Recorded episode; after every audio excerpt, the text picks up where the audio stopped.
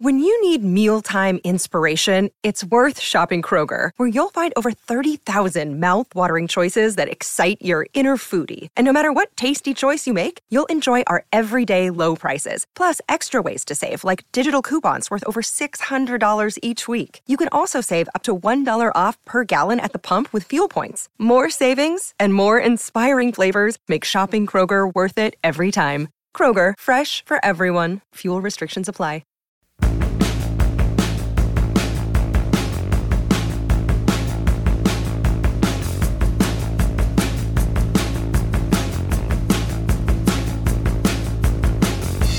Well, hello, I am Matt Williamson. This episode is brought to you by Live Casino. Folks, it's all going down at the FanDuel Sportsbook and Lounge at Live Casino, where you can get in on all the action this football season. Bet on your teams with a sportsbook rep or at our self service kiosks, and then jump into the stadium on our giant 40 foot video wall. How's that for a touchdown? Join your friends at Live Casino Pittsburgh, Route 30 at the Westmoreland Mall Bet, watch, and win. Gambling problem? Call 1 800 Gambler. Dig right in here. It's the final pod of the week. We're going to do a bunch of general stuff between these two teams and then some matchups I'm looking for. It's going to be a tough drag out battle, as you can expect. It's going to be very typical Ravens Steelers. Points and first downs are going to be hard to come by. But here's what I got. At 10 and 5, the Ravens are currently in second place in the AFC North. Pittsburgh's in third at 7 and 8. Ravens are 3 and 1 against divisional foes compared to 1 and 3 for Pittsburgh. Baltimore is also 7 and 3 in the conference compared to 3 and 7 for the Steelers within the AFC. That's what's killing the Steelers. The tiebreakers in the AFC are brutal. 3 and 7 within the conference is rough. Uh, the Steelers are 4 and 4 on the road this year, and Baltimore has won 5 of their 7 home contests. The Steelers have a two game winning streak and have won four of their last five, with that only loss coming to Baltimore, as you know. The Ravens have won three of their past five.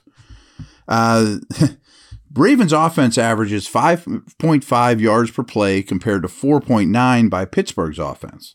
But over their most recent three games, both both offenses average 5.4 yards every time they snap the football, which is quite good. Um, defensively, only the Niners and Titans are better than Baltimore's 3.8 yards per play allowed, the same number they have allowed over the last three games. They're good. They're staying good. They're getting better on that side of the ball, if anything. Steelers aren't much different, though. Um, their Steelers are 4.0 yards per play, fourth best for the season. That might shock some people. 3.8 over their last three, same as Baltimore. Steelers D has been very good. Turnover stuff's really interesting. Steelers are plus two. Baltimore's plus eight, which is third best in the league. Ravens have, won, have the fourth most takeaways with 24. Uh, with three more interceptions last week, though, Pittsburgh's defense leads the NFL with 17 interceptions. Baltimore's 14, though, which is fifth. Uh, the Ravens have taken the ball away via fumble 10 times, though, compared to just three by Pittsburgh, which remains the lowest in the league. The only teams that have forced fewer fumbles in Pittsburgh are the Falcons, Panthers, and Commanders. But only teams that have lost fewer fumbles than the Steelers, only two teams have lost fewer fumbles than the Steelers.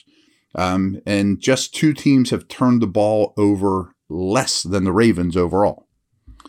Uh, the Ravens' opponents produced 63.2 more passing yards per game than Baltimore, but the Ravens outrush their opponents by 78.5 yards per game. Shouldn't shock anybody, I suppose. I assume.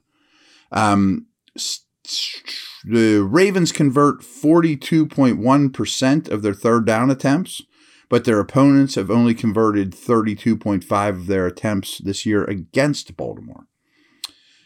Pittsburgh is 6 and 2 this year in games played with TJ Watt. They have held 6 of the past 7 opponents to 17 points or less with Watt in the lineup. The Ravens offense begins their drive with the 7th best average starting field position Pittsburgh's offense is 27th. Baltimore's defense begins drives with the 10th best starting field position, while the Steelers' defense starts their average drive in a better location on the field than only the Rams, Bucks, Cards, and Jets.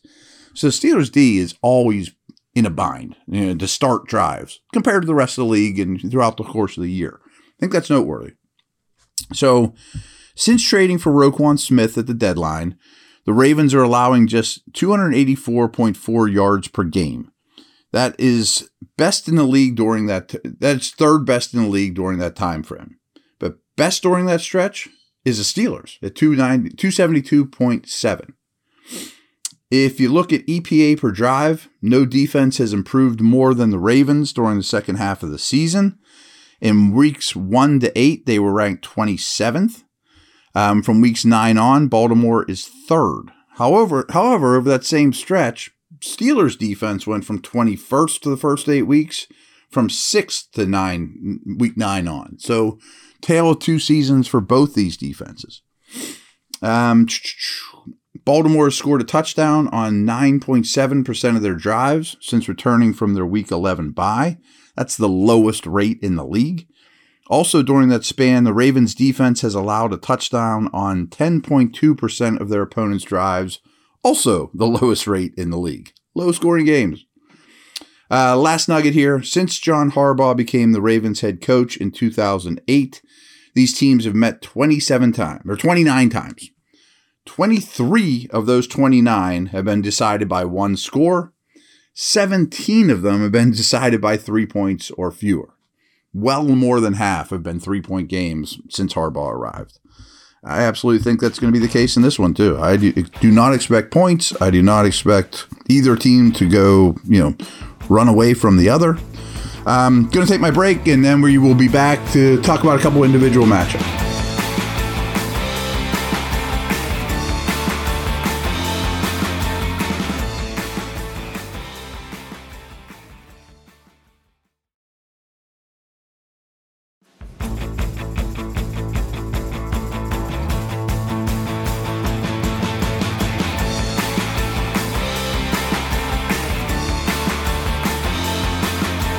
All right, when the Ravens have the ball, it's going to be Huntley, it's not going to be Lamar.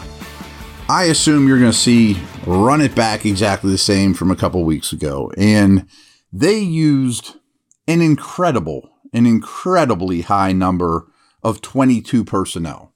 A back, a fullback, Ricard, who actually played more snaps last week than even he did against the Steelers, two tight ends, and some random wide receiver. I mean, their wide receivers hardly play and they're rotating three guys, and they're not even hide, hiding it at this point. They are putting out beef, beef, beef, tight ends, fullbacks, blockers, and pounding you. So, what do the Steelers do against that? This, much like the Ravens game, could be a game where you only see one corner, you know, Sutton out there a high percentage of the time. I would think you see a lot of three safety sets, assuming Edmunds is ready to roll. Are you going to see like a 4 4 stack or even a 5 3 stack, you know, with your front five, nose, two defensive linemen on the other side of them, two edge guys, and then Spillane, Bush, and Jack out there. So I think you're just getting all your big people out on the field on both sides of the ball when the Ravens have the ball. Do they even really use their wide receivers? Are the Steelers super aggressive? And just leave a corner on the one receiver just totally on an island, like hardly with any safety support.